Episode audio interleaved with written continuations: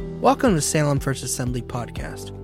May this week's message by Pastor Brian D. Corkin be a blessing to your life in helping you to grow in your understanding of God's Word, strengthen your faith, and equip you to become all that God has created you to be. Good morning. Look at your neighbor and say, You look marvelous. And if they don't believe you, tell them again. Last week, we talked about overcoming a slump. Now, let me just ask you how many people identified with last, the title of last year's last year? We're in trouble, aren't we? Last week's message, Overcoming Your Slump, right? Because no matter where you are, wherever, wherever you are in your Christendom, how many years, it doesn't make a difference. We go through slumps, and slumps come in our way. And I pray you really took that serious and th- sat down with a piece of paper with a pencil in your hand and you say, you know what, Lord? Where are the areas where I was on fire with, for? Where are the areas that, you know, I could definitely see that I've changed in my spiritual walk? Because I don't mind you getting mature. Just don't get so mature that you get so mature you miss what God's really trying to say sometimes. The sensitivity of the Spirit is what real maturity is. And so just to ask yourself, okay, is there any areas I need improvement? And then I thought to myself, before we get into our new series, I want to lay a little bit of foundation before we start building. And, um, and I'm just thinking bricks. I'm just right now, my mind is bricks, just one brick at a time. And um, what happens so often is, what is the most important thing that the church is supposed to do? Someone yell at me. Yeah. Sharing. One beggar telling another beggar where to find bread. I am so glad for someone coming into my life and telling me this. This is what they told me. I don't recommend you doing this, but this guy I knew quite well. And he said to me, Hey, Brian, you uh, believe in the Bible? Yeah. Uh huh, I do. Do you read it? No. Do you serve God? Well, kinda. You know, I, I didn't dislike God. And uh, he said, um, Well, do you think you follow him? And I'm like, well, 100% no. He said, Well, you're probably going to hell. I, I, I would like, what did you just say? Did you just wish me to hell? And he said, No, I don't wish anybody to hell, but according to what you just said, you're not following God. You don't really all in, and you don't even read your Bible. How can you know someone you don't read about? And in all reality, you're probably going to hell.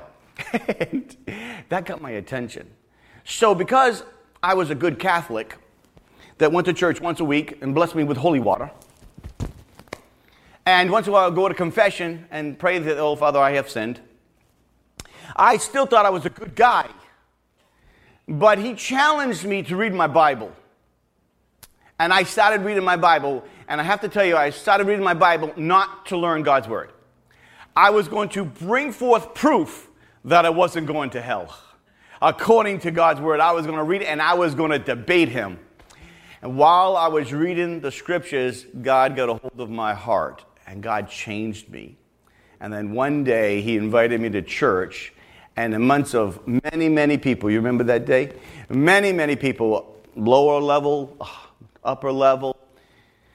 Judy Chevette was the preacher that day, and she gave this altar call, and I raised my, my hand just like, it was like, it went up. I didn't even give time to think about it. I just, I was up. And I was down there, ready for God to do whatever God's going to do. That was the beginning of a journey that I never expected what God was going to do, but it all happened because one person spent a lot, a lot, a lot of time with me in the process. We would speak hours. He worked with me, and he, we would just speak hours and hours before that hand went up. I want you to understand something that there's people in your life that needs to hear from you, your voice. You are probably the only person that's going to be the best person in your family for you to talk to. I know you're probably praying, God, send somebody to them because I don't want to touch this family thing. I don't want to touch this friend thing. I don't want to touch this coworker thing. Uh, whatever, put it in there. Uh, there's a, there are these things in life that you just don't want to touch. Uh, just recently, I was with my niece, and my niece bought an elephant for her daughter. and uh, it's a big, it was a big elephant. Okay, when I saw it, I'm like, you know, you get by these kids these big elephants, and now that I'm grown a little bit, I think, yeah, wait till they, they run out of room. They're gonna hate stuffed animals. You know what I mean? Because you get, because I used to love the bigger the better. Yeah, they get old after a while. Well, they're always in your way. You know, it's like takes up your whole house. And so one time I bought a six foot teddy bear. I thought it was great until I'm like, after a while, six foot teddy bear takes up a lot of room.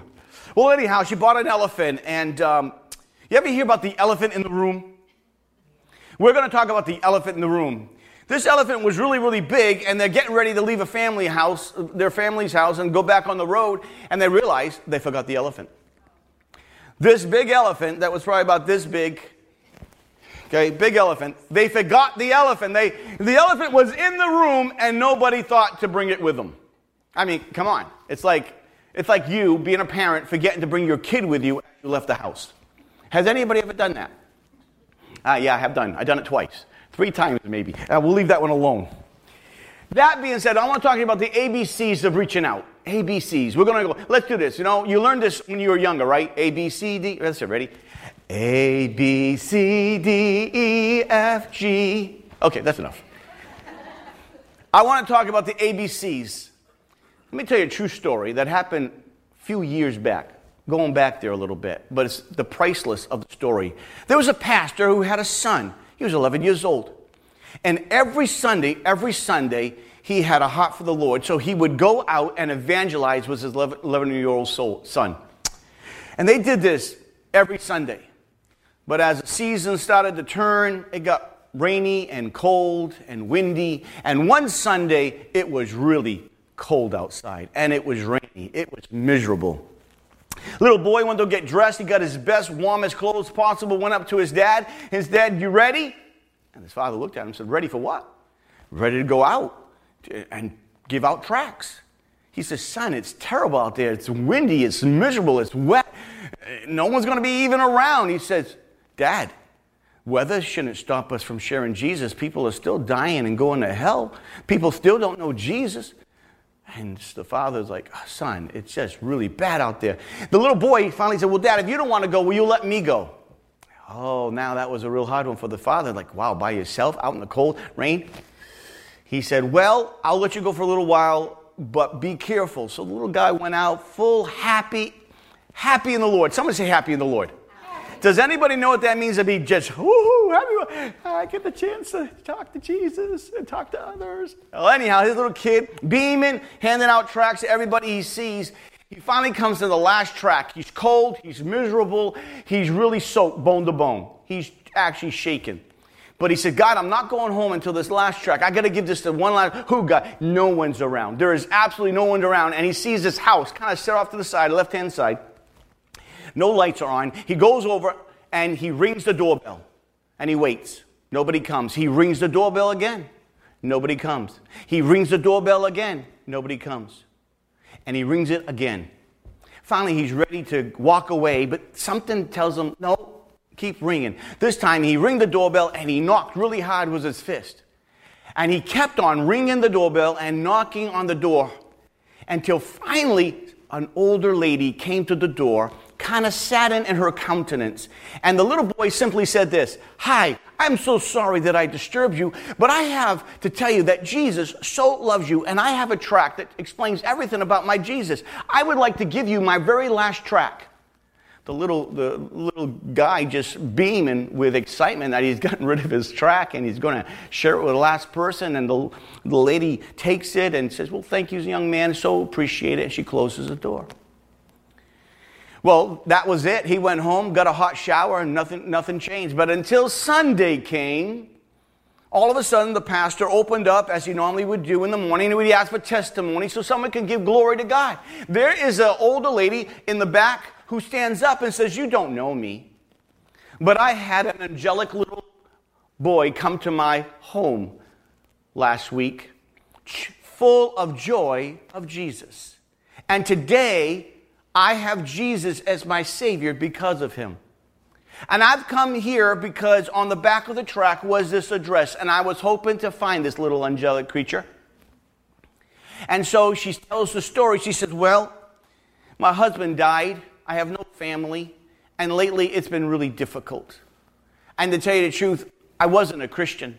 God was never really important to me. And so I decided to end my life that, that day. And so I was all set, all ready, had everything that I needed, and then I heard a doorbell. I said to myself, Who is ringing my doorbell? Nobody ever comes and visit me. Who is it? So finally, the young uh, lady said, Well, don't just go away. But the doorbell kept ringing. And just when she thought the doorbell would stop ringing, then she heard the knocking and the doorbell. And it got harder and harder. And finally, she said, I gotta go find out. I'm more curious about who's at my door, being so tenacious at this. So she goes down, and there she meets this little boy. And she said, I took the track from him. But what spoke so loudly was the joy that he had in sharing me his Jesus. She said, I read his track over and over and over again. And because of that, I am now a child of God. And I'm here because of that little boy. At that moment, the pastor got off his platform, went down to his son, son, gave him the biggest hug, and just bawled his eyes out. There wasn't really a dry eye in the congregation. You know, sometimes we don't realize of how just to care for somebody in the most simplest of way. Sometimes we think evangelism is work. We feel like we kind of have to do this because we're Christians, but evangelism should be something that just flows from us. It should be something that's just in us. We should care. And because I may not know you, doesn't mean I don't care for you. And this little boy was totally out, loving Jesus, and really had a passion on his heart. Because when you get cold weather, wind, and just something that people don't want to go in, but someone's willing to do it, you've got to ask a question What is their motivation?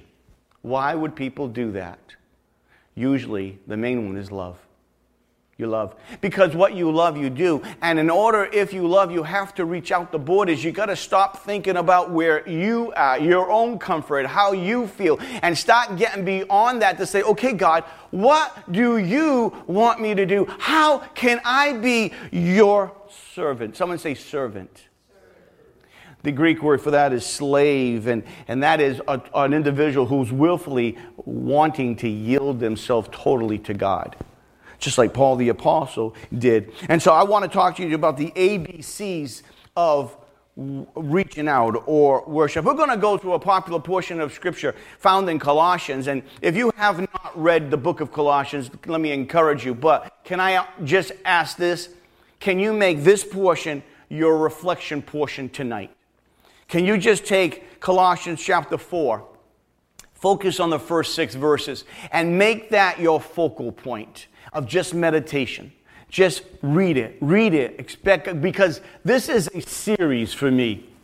But I'm going to do this in one message. But for me, I fought this because it's just too much there for me. It's like, it's like putting me in a candy store and you say, just have one piece. You open a bag of potato chip and you say you can only have one. You open a nice cake. Anybody like cake? Pies?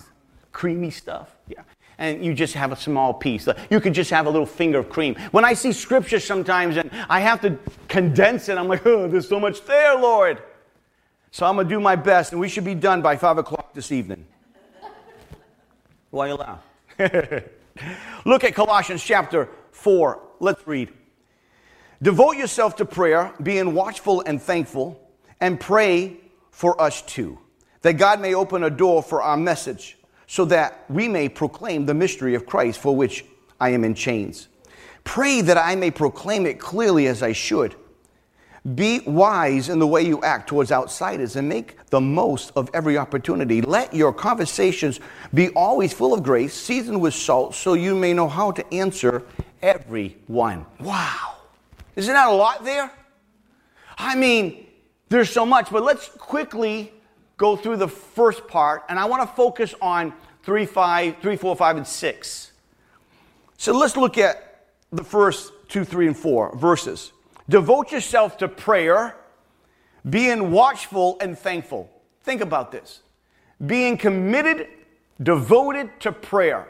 Can we challenge ourselves to say, Am I there yet? Am I devoted? Meaning Do I consistently, and I'm going to really mess you up a little bit. I'm not talking about one time a day. People think if they can pray one time a day, hey man, check, I'm good. That's not what God's really talking about praying. Praying is a consistent thing. Prayer is involving God throughout your day, through every situation, no matter what you do. Some say, no matter what you do. You see, see, it's this relationship that no matter what you're doing, you're praying, you're talking to God. That's what prayer is. We sometimes in Christendom say, well, you know, we talk about some of the big uh, individuals of the past and they pray three and four hours. And you know what? That's great. I understand that totally. But I know reality that re- relationship is built step by step, moment by moment, moment by moment. It's continual and talking to God and bringing God into every situation.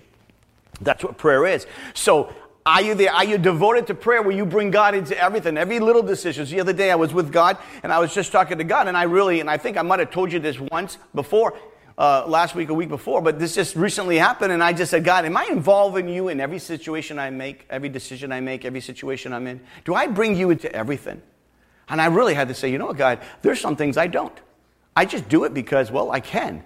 I don't think about it. Now, don't, don't get me wrong. I'm not asking God, what should I eat for breakfast? You know what I'm trying to say? Because I have people have called me and said, Pastor, I have a dilemma here. I mean, you know, that really, and I, I really had to clear them up. But in decisions and everything, just inviting God in and just making God part of everything. So are you devoted to prayer? Are you watchful? Here's another thing. Are you watching and seeing what God is doing? We'll talk about that a little deeper. Are you watching? Are you watching? What is God trying to do in this situation? What is God trying to do at work? What is God trying to do for your business? What is God trying to do in your family? What is God trying to do in your sons and your daughters? What is God doing? Do you ever ask God, God, what are you doing? I really want to see what, you, what you're up to. You're doing something, God. And then be thankful. Here's a biggie being thankful. Yeah, but, you know, some people have a lot to be thankful for. But you know what? Things, I don't have a lot to be thankful for anymore. Really? Seriously? No, I'll tell you what. This is what happens. We're not thankful because we put all our focus on the things that bother us. We put all our focus over here and we forget everything. Do you know, do you know that 90% can be good in most situations and they focus on the 10%. You focus on the 10% negative in your life, the 10% will turn 90. It's not true, but in your mind, you think it's true. You have 90% that's good, but the 10 is not good because you dwell upon it. The 10 becomes 90, and the 90 becomes 10. We have to be careful. Paul the Apostle says this be devoted, devote yourself. That's something only you can do. No one can make you devoted.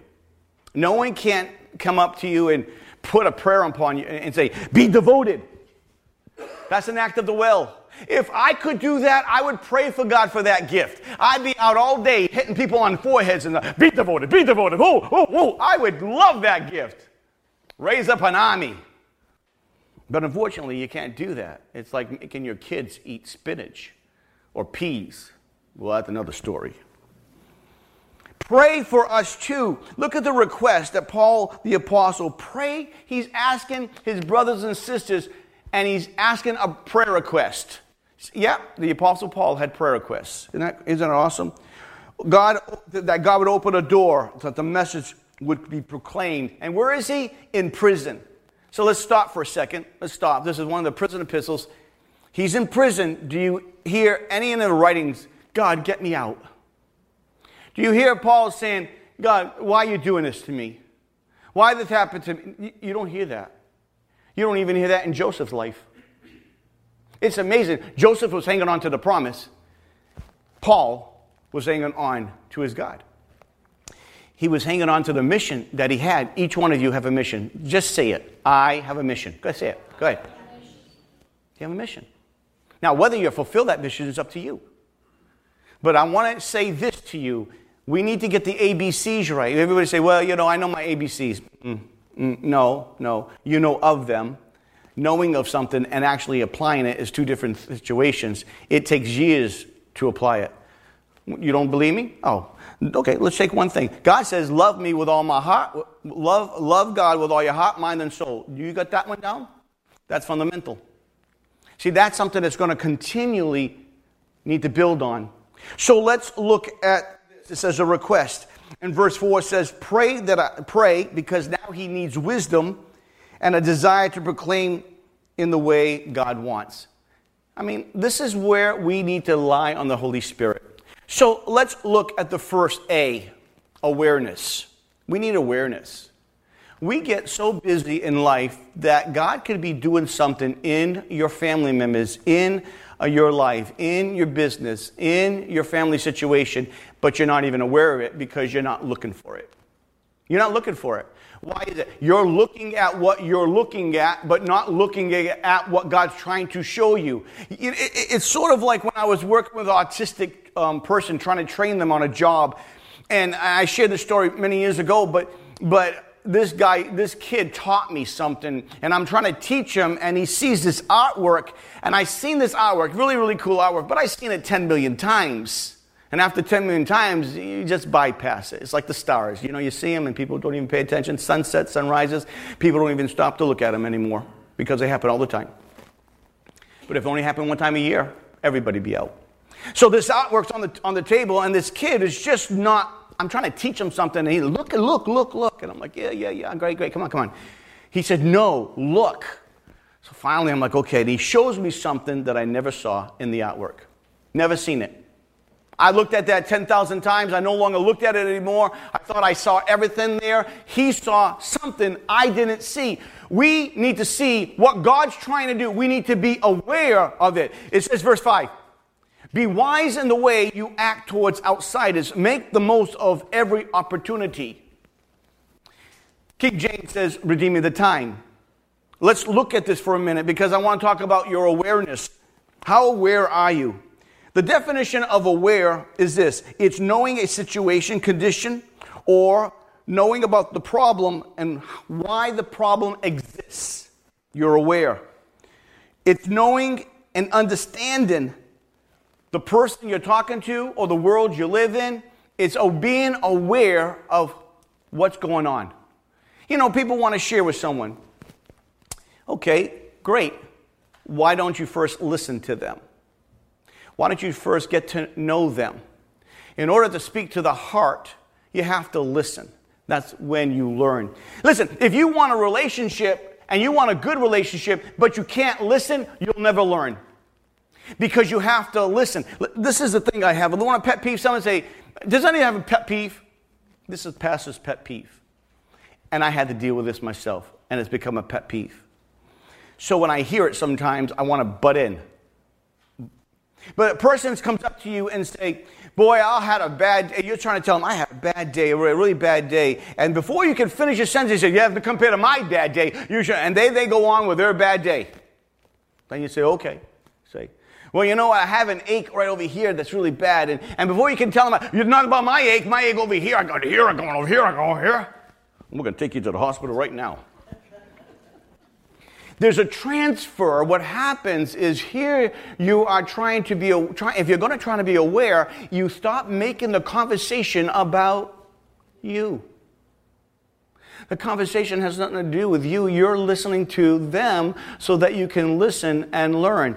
And so often we make the conversation about us, where if we're trying to share, you have to first be aware before you start to share take an interest in the person. I ask questions a lot and I listen before I share because I learn from that. If you want God to redeem the time, you want God to do something, be aware what God is doing. So important. Because this is what happens. Awareness gives birth to opportunity. You're not going to see opportunity unless you're first looking for it. Uh, I have missed a lot of opportunities in my life. I really have. And I mean financial opportunities of people who come up to me, very wealthy people, and wanting me to invest in certain things and da da da and da. They come up to me, even drilling oil in Israel, which they're doing now. All of these opportunities came to me. Now, I didn't do them. And I look back and see God, oh, God, I see what you're doing, but I wasn't aware of what you were doing. You see? A friend of mine drilling gas wells in Pennsylvania, now very lucrative and stuff. Said, Brian, you need to drive, you know, you need to, you need to come on in this thing and, you know, do a gas well because this, this thing is just going to produce to two generations afterwards. Yeah, I didn't do it. So many opportunities along the way. I told God, God, I am going to stop being aware what you're trying to do. I could go on and on and on and on. And I have, I do have examples. And every single situation, I had a reason why I didn't do it. But I also learned what God was trying to do in now in a bigger picture. Let me just try to show you something. You got to be aware of what God's doing. But if you're not paying attention to what God's trying to do, you're going to miss it and you're going to miss the opportunity. Every need represents an opportunity in someone's life. Every need represents an opportunity in someone's life. If you're not aware, you're never going to see the opportunity. And this is what's so important. Sometimes you see something else. I remember the story of a pastor in a local community, and he had um, had this daughter come into his church. And the daughter would come and say, you know, her father doesn't want nothing to do with God. He's not an atheist, but he thinks the whole Bible is a bunch of muck. You know, wants nothing to do with it. Well, another pastor in the community really liked this man. And this man was a farmer. And so this pastor in the community said, listen, I like what you do, and I see the workload that you're under. Do you mind if I just come over and just help you? I'll do it. I can do tractor. I know about this stuff. I was raised this way. I don't mind helping you. Don't want no money. I just want to help you. And so this other pastor in the community was the answer to this, this girl's prayer for her father. And so this man every Saturday gave four or five hours and helped this farmer. It got to the point, it got to the point where this farmer said this I don't care what he believes theologically. All I know is I just experienced a guy who cares for me and truly loves me. And then this is what was said. The, this man who came into my life showed me what love was through Jesus Christ. This father got saved because he was a, has a need. This man saw the opportunity of his need. He was overworked he was stressed out and saw a practical way of sharing Jesus. So let me ask you a question. In being aware, seeing an opportunity, and looking for the need, who do you know in your life where you can actually kind of help someone out and just show them the love to meet a need in the name of Jesus? Now, we like this, but there's another word that comes that we may not always really like. And before I do that, let me, let me give you an example. I think this is a good example, actually, that will help all of us. Awareness brings discovery of people's needs. And I don't think nothing's better than John chapter 4 when Jesus meets the Samaritan woman at the well.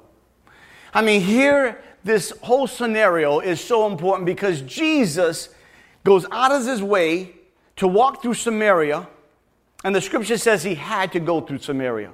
I mean, I believe there's a divine appointment there, and I think God has divine appointments for you too. But you need to be aware. You can be so locked into your life and what you got to do. How many of you make lists for your day? You just make lists. Mm-hmm, mm-hmm, mm-hmm. And how many times, watch this, you do something that's not on your list and you go write it in? I know we all do that, right? Here's the thing sometimes God doesn't care about our list. And we need to be aware of that. I have come to a conclusion. I like planning and I like lists. I like direction. I like accomplishment. I like forward motion. However, God doesn't always care about my list because his list trumps my list. See? And Jesus, that day, forgot about everything else, went into Samaria and talked to a Samaritan woman. And what was this? Hey, can I have a drink of water? What? You, a Jew, ask me, a Samaritan, for a drink? Jesus, well, if you would know, if you would ask me for living waters, I would have given you living waters. Conversation started. What did Jesus do? Jesus addressed the need. Jesus broke cultural barriers. Jesus stepped in when no one else would step. No Jewish man would talk to a woman in that condition for the most part. Never mind a Samaritan woman. Never mind a woman that didn't have a great reputation in the community. Jesus says, Yes, you're right. You've had five husbands, and the husband you have right now is not your husband. You know, they frowned upon that back then. I know we live in a culture today, uh, who cares, right? I mean, it's just, yeah, yeah, yeah, it's the same old, same old, yeah. But you know what? Jesus addressed it, but he didn't address that part because that's not the most important part. The most important part was her soul. Get the soul right, everything else follows. It's amazing. It's amazing how God's always trying to make a difference in all, all type of ways. I, I want you to understand this here because this is where you and I need to, I don't know, this is the hard one. Because when you're aware and then you see the opportunity, you see the need, then it comes up to our responsibility. You know, when we have a need, we see someone in a need and we see the opportunity, we have the means of maybe uh, fulfilling that need because we see the opportunity there, uh, but do we want to be responsible? Oh, Lord, you know what? Why is it always me that I have to do it? Why can't someone else do it? Why can't someone else be responsible? Has anybody ever sung that song? You know? Yeah, it's a song that we all sing because you know what, Lord? Listen, hey, Lord, I'm kind of tired. I'm sure you got someone else out there that can do this. Let them be responsible for crying out loud. And I know you don't ever give attitude to the Lord in your communication. Right? Of course not. Look at your neighbor and say, He's not talking to you. talking to me.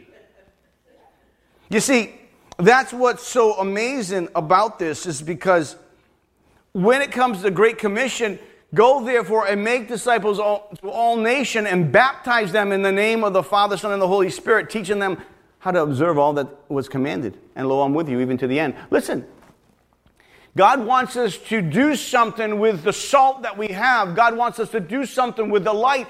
But only the statistic right now in the church, the Protestant church, is 3 to 5% share their faith. It has dropped dramatically. It used to be 9%.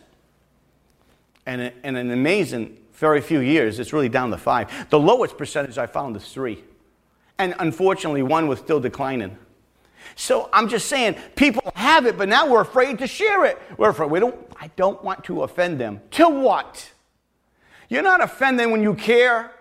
You're not offending when you love someone. You're not offending when you reach out and show concern. What in our mind do we think we're trying to offend someone when we're really trying to give them life? An abundant life. And just love them where they're at. If they receive it, they receive it. If they don't, they don't. But you have to be true to you. Someone say true to me and true in responsibility to the Lord. Awareness, be aware. God gives you opportunities. You know the word go, I put an acronym to go. God's opportunity. That's exactly right. God's going to give you plenty of opportunities, but saints, we have to walk in. And not just, well, I'll, let, I'll call the pastor so he can go visit. No, no, no, no, no, no. I'll tell you what I'm going to do to you. God put that in your heart, then you're the one to visit. See, we all want to pass the buck. I don't let you pass the buck. You say, well, hey, listen, I have this family member. Can you go see they don't know Jesus? Well, have you talked to them yet? No. Well, well, well, well. Let me talk to you so you can talk to them. See, we want to pass it on. No, each one of you are flames and light. And if you're not talking to your family members about Jesus Christ, if you're not, listen, the elephant is in the room. Don't pretend it's not there. Your family members need to hear it from you. You say, Well, I've talked to him so many times, I've talked to her so many times. Listen, it's so important because one day there won't be another day. And I've been there. And I've missed some along the line. A friend of mine had a best friend. They hung around, they did everything together. They shared. My friend was a Christian, though backslidden at the time. I share this with you sometime, and this, this happened three times with three different people. What happened? Is his friend came into, came into school, opened the beer, lit a cigarette, shot himself right in class. My friend was devastated. Devastated. Totally devastated. And then, in tears and sobbing, all he said is, I never even shared Jesus with him. And I knew better. You see, why do we have to get punched in the gut and we realize we need air and we realize these things and we just live our lives not paying attention to the elephant that's in the room. We need to be aware and at least share the gospel and love them anyhow, but just don't shut up in the process. Well, I told him once, how many times God had to tell you about something before you listened? I, I got numerous of times God had to speak to me. We need to care and not just give up. Some people won't listen. Then you go on. Some people will. So be aware. Look for the opportunity. See the need. And when you know it, be responsible and just be steady. Just love them where they're at. But have the conversation. Don't know the elephants in the room, but we're not going to talk about. It. We'll talk about everything else, but we're not talking about eternity. Make eternity your first conversation. Can someone say amen? That's A. Can't wait for B and C, can you? B, we need to be bold. Bold. I don't know, but I believe Christianity must be bold. Jesus Christ was bold. The disciples were bold. I really believe we need to step up and allow our dependence upon the Holy Spirit and start understanding who we are as believers in Jesus Christ because we live for an audience of one. And if that's true, if that's true, then we're not going to let all the everything around us dictate what happens to you and I. Be bold. Look what it says here, verse 3. And pray for us too, that God may open a door for our message so that we may proclaim the mystery of Christ for which I am in chains. The disciples want boldness. We'll talk about this in a second, but Paul's asking for a, he wants boldness. He wants the message to go forth. I'm amazed. I am so blessed to read that, where that, that Paul the Apostle, while he's in prison, is still focused on his mission and the message. When we go through problems in life and things get really hard and it gets difficult, do we stay to the mission? Do we stay to the message? Or do we allow the circumstances and situations and how we feel to dictate how, what we're going to do? Or do we stay to the mission and stay to the message and proclaim our Messiah? Think about it. You see, when things don't go right, things are not going well, we say, God, well, God's not answering. God's this and God's that. No, no, no. God knows exactly what He's doing. That's why He's called God. But we need to be bold in the Spirit of God. Look at this. Look at this. This is a powerful portion of Scripture here in Acts chapter 4 29. Now the Lord considered their threats. Now, Lord, consider their threat. This is the prayer. And enable your servants to speak your word with great boldness. Stretch out your hand and heal. Perform miraculous signs and wonders through the name of the holy servant Jesus. After they prayed, the place where they were meeting was shaken, and they were all filled with the Holy Spirit and spoke with the word of God boldly. See, this is the key. We need more of God and less of us. It's not your abilities. It's not your talents. It's not your knowledge. It's not your capabilities. You know what? Those are secondary. But what's primary is the presence of God filling your life. Then God will use all those other things that's in you.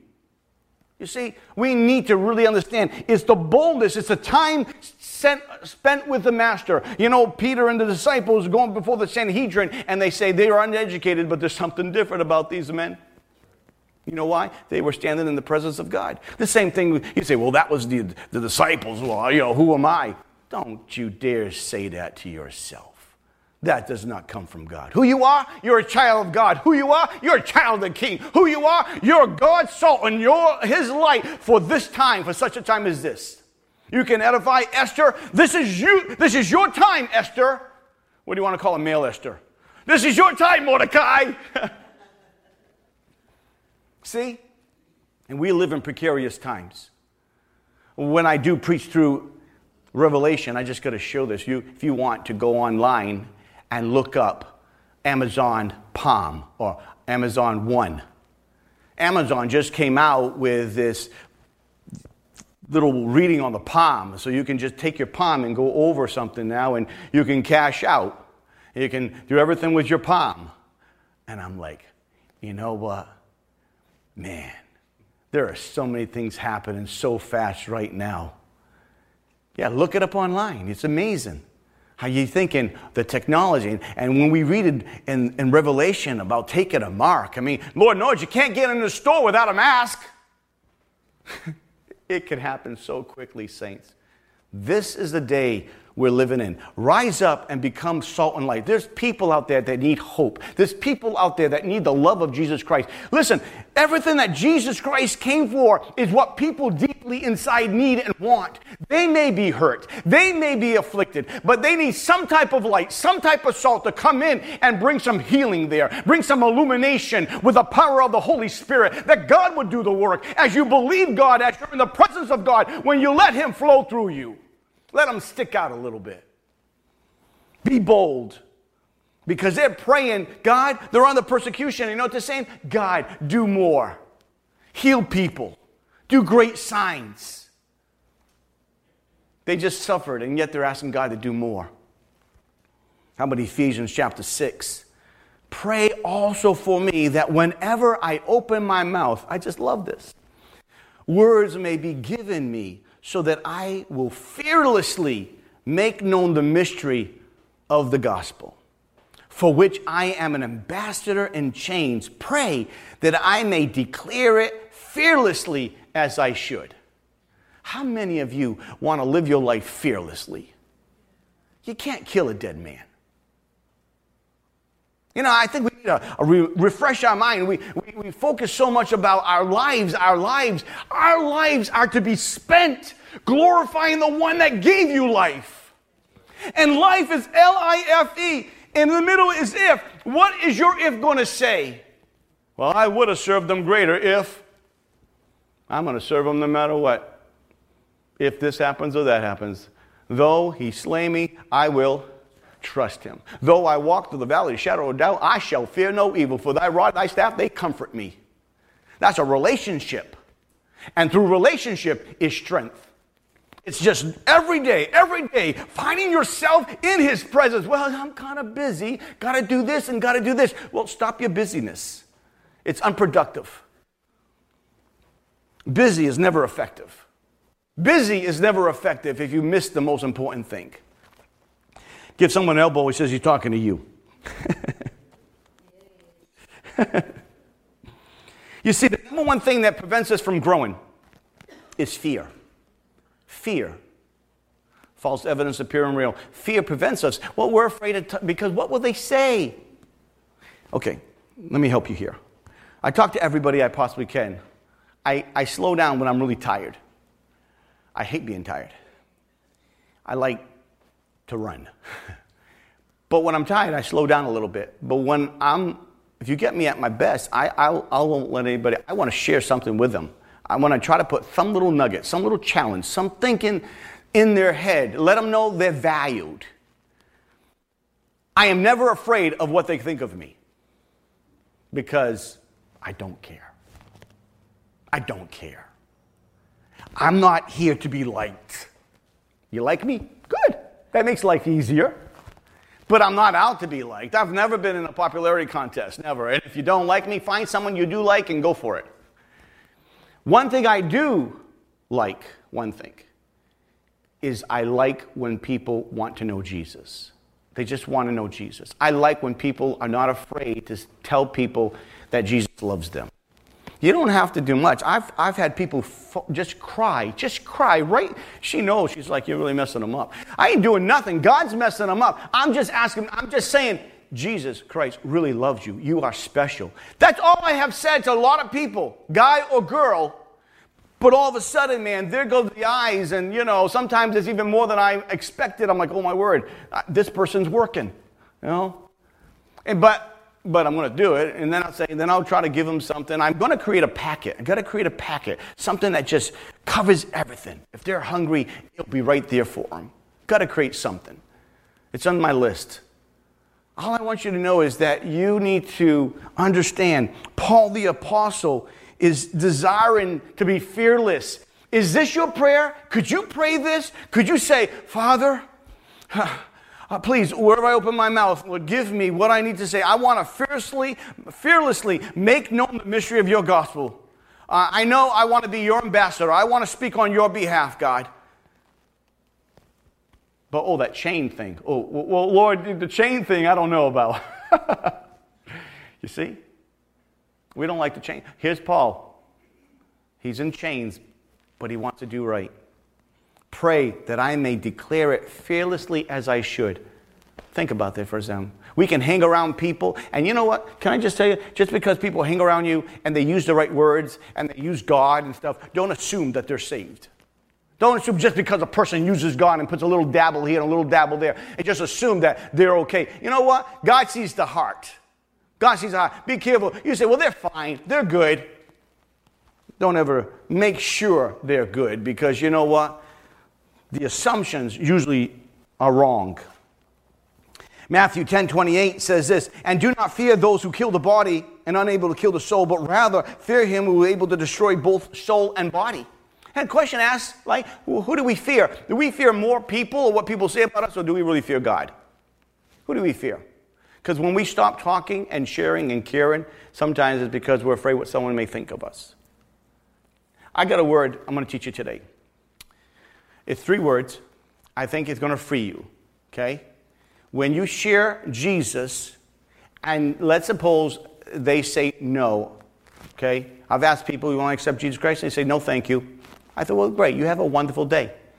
And then I get over it. I go on to the next person. I don't go like this. They said no. It's like asking someone to bake you a cake and they said no. they said no. No dessert for me today. Listen, we need to understand God wants you to share the message. 2 Timothy 1 7 says this For God has not given us a spirit of fear, but of power and of love and of sound mind. Is He giving you this power to do, to do something, the anointing?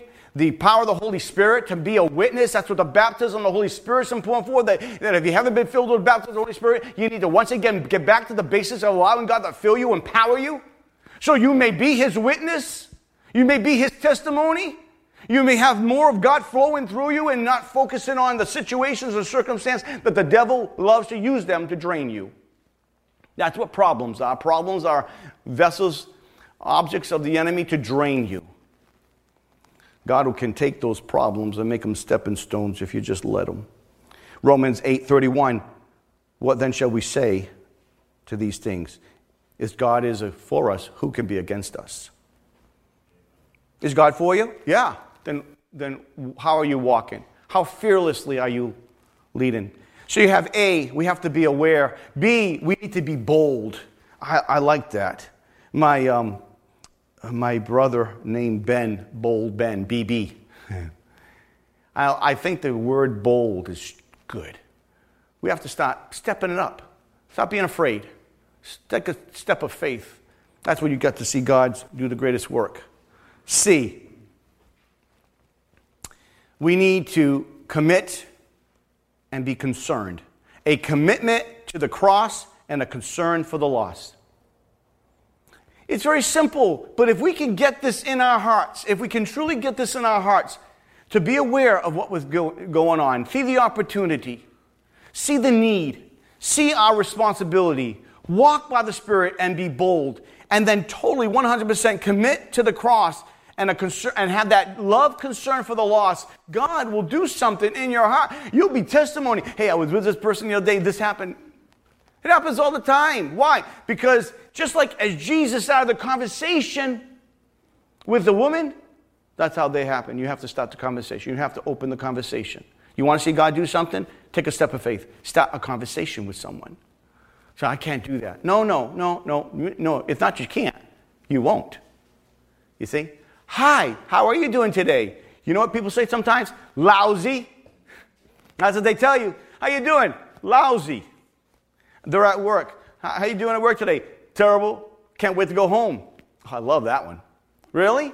Do you like a paycheck? I tell them right now. Do you like a paycheck? Yeah. Who doesn't? Well, you go home, you don't get a paycheck. You, you want good pay, right? Yeah, you want to get a paycheck? That means you need to work, right? Now, don't you have to thank God for your job? How many times they say, yeah, I guess so. we changed the direction of her being more. I think, well, you need to be more thankful for what God's trying to do in your life instead of seeing what you're complaining about. Because the same person complaining about a job, when they don't have a job, what do you think they're going to complain about? I don't have a job.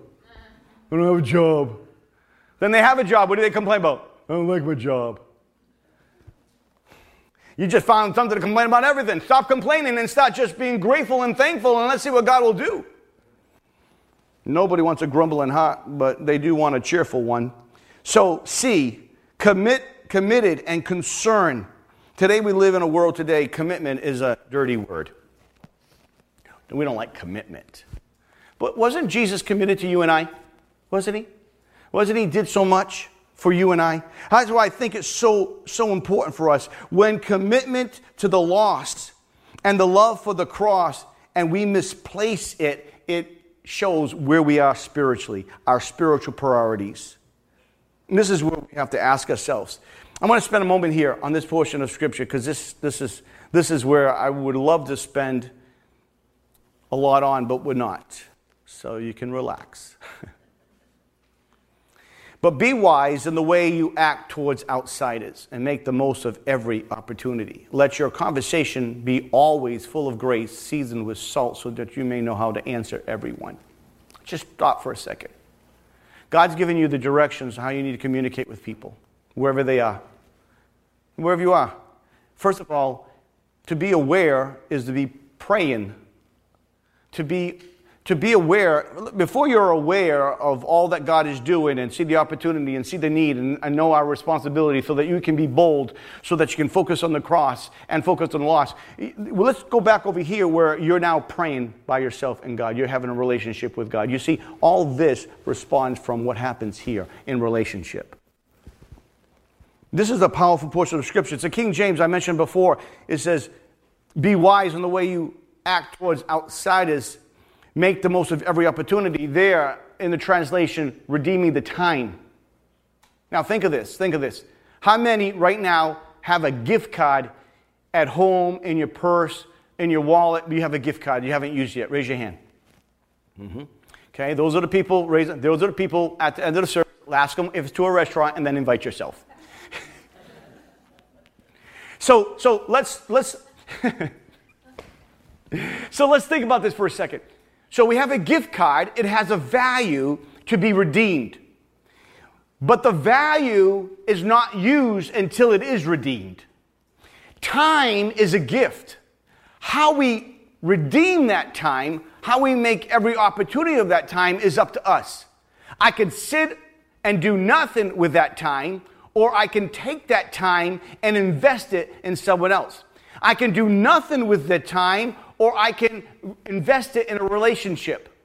Now, don't get me wrong, I'm not talking about just sitting and resting, okay? I'm talking about just time that is mismanaged. I'm talking about time that is not invested. When you have an opportunity that you can do something for others. Let me ask you a question from 1 to 10, where does others play a part in your life? How much time do you give to others? How much time do you serve others? How much time do you get out of your bubble and you start thinking about others? Whether they be family, whether they be friends, whether they be coworkers, whether they be whatever. You see, this is important because we're going to redeem the time. This gift card you have has the value to take you out to eat, has a value for you to go shopping. But unless it's redeemed, you never see the value. Same thing with time. How you act towards each other, how you invest in each other, how you talk to each other, how you listen to each other, how you learn from each other, how you laugh with each other. You see, those four L's are so important in relationship in av- every avenue of life. And the problem is, is that we don't do what we need to do because we think of time so, well, you know, not as valuable. You can have money. You can get more money. You can invest over here, make 20% over here, you get 30% over here. You might just get 10% over here. And you know what? You say, man, I'm doing pretty good. But guess what? You can't do that. Everybody has the same amount of time. No one has more time unless you live longer. But everybody has the same amount of time in the day. And it's not the years that you live, it's how you live your years. So here, Paul is making a real challenge to us to redeem the time. Be wise in the way you act towards outsiders. You know, church, listen, it'd be really good for each one of you to hang with people who are not saved.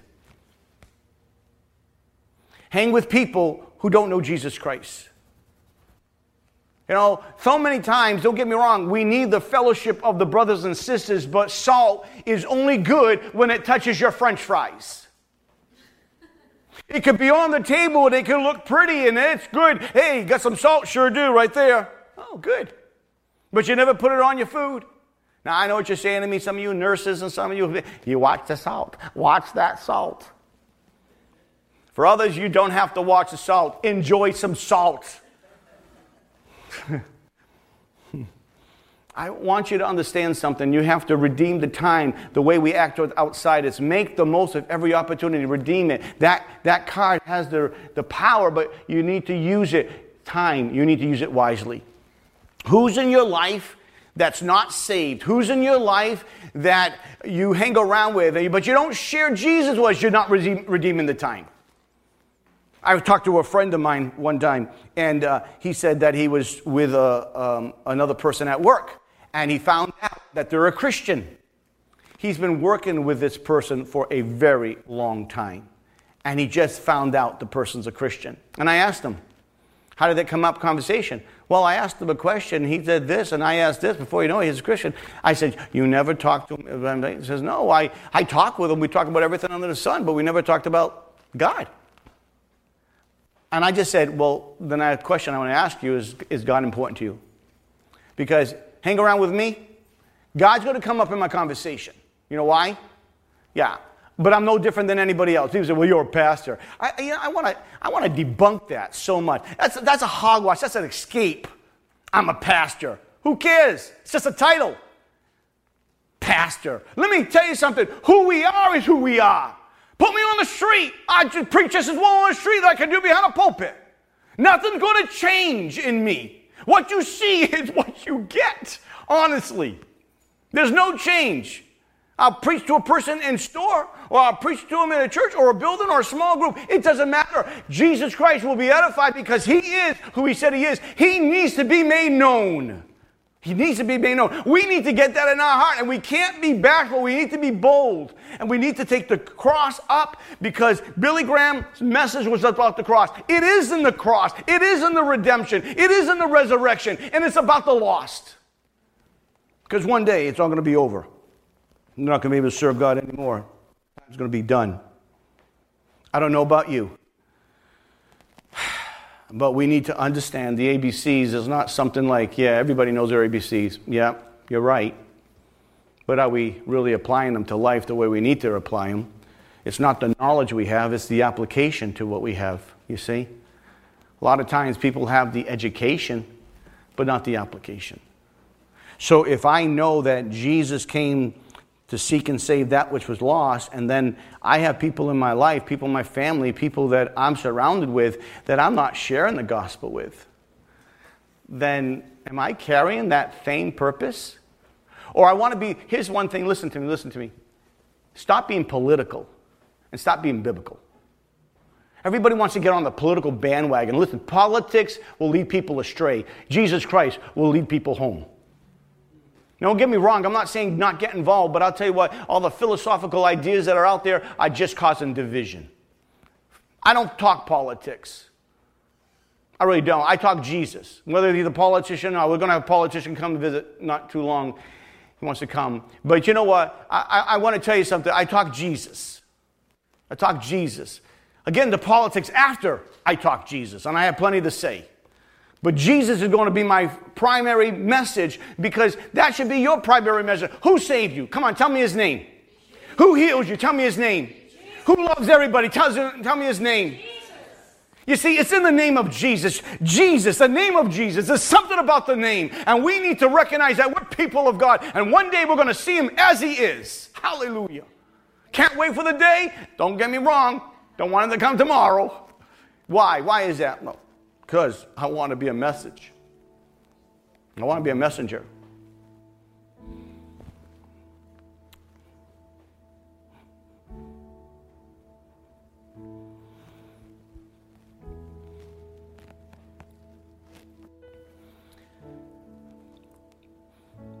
Because so many are lost. So many are hopeless, helpless, and hurting. You and I have the answer through the power of the Holy Spirit. But it means nothing. It really means nothing if it's not applied. And so I'm asking you to really start to make this part of who you are. Not just going through the motions, but really get a hold of the Spirit of God and really see people as the value that God sees them, no matter where they are, and share and care. And then if you shared and cared and they shut you down like a like a hot oven on fire, they shut you right off, close that door on you. That's okay. You love them anyhow. And then just go on and let God just work with that person until one day, one day, I had many people who mocked me for many years, made fun of me, just mocked me. And I just said, God loves you anyhow, buddy. and they would come into my, my boiler room and just harass me. They, they, they would make a parade. They would just, they would, they did a good job. They did a good job. But God had his last say. Because one by one, each one of those guys left that place. And before they left, he said, Corkum, feet on my desk. I got 10 minutes. Give, it, give me your last shot. Give me your best that you got here. You know, give me that last message for me. You know, many of them went to military. And I said, okay. And I did. And they thanked me for it. But I had to put up with a lot of persecution, a lot of things that were mean. But I never got mean. I love them still.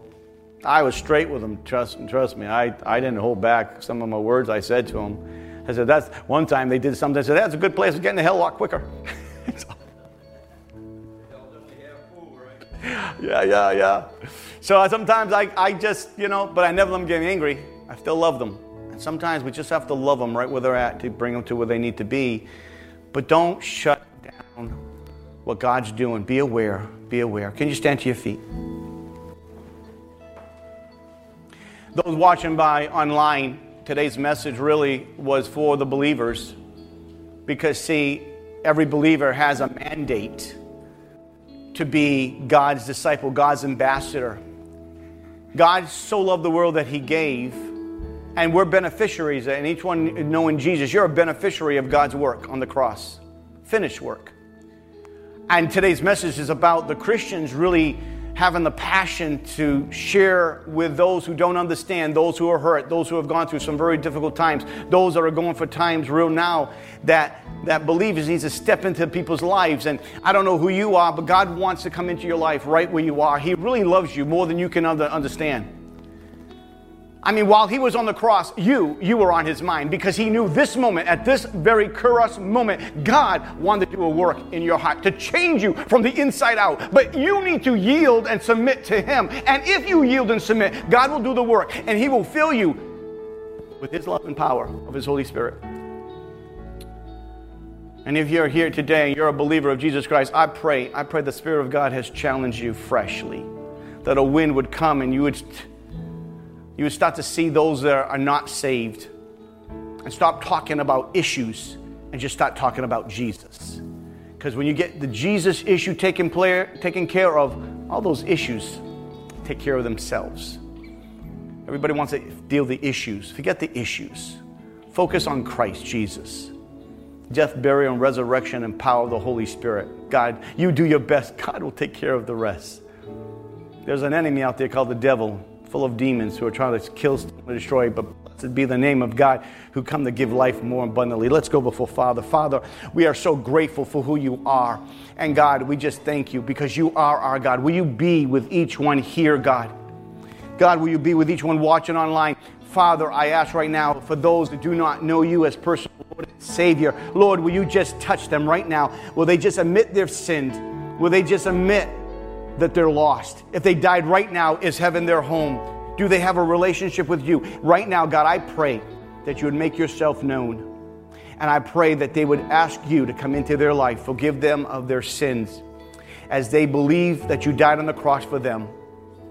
And as they ask for forgiveness, Father, I pray right now, according to your word, they confess with their mouth, believe in their heart, they are saved. I pray you do a work, Father, and they find themselves in church where they can grow with other believers. I pray right now, God, for each one here, that they will really look at their own relationship with you, God, and desire to go to the next level, wherever that is. Father, we give you praise, we give you glory. We ask this in Jesus' name. Amen and amen.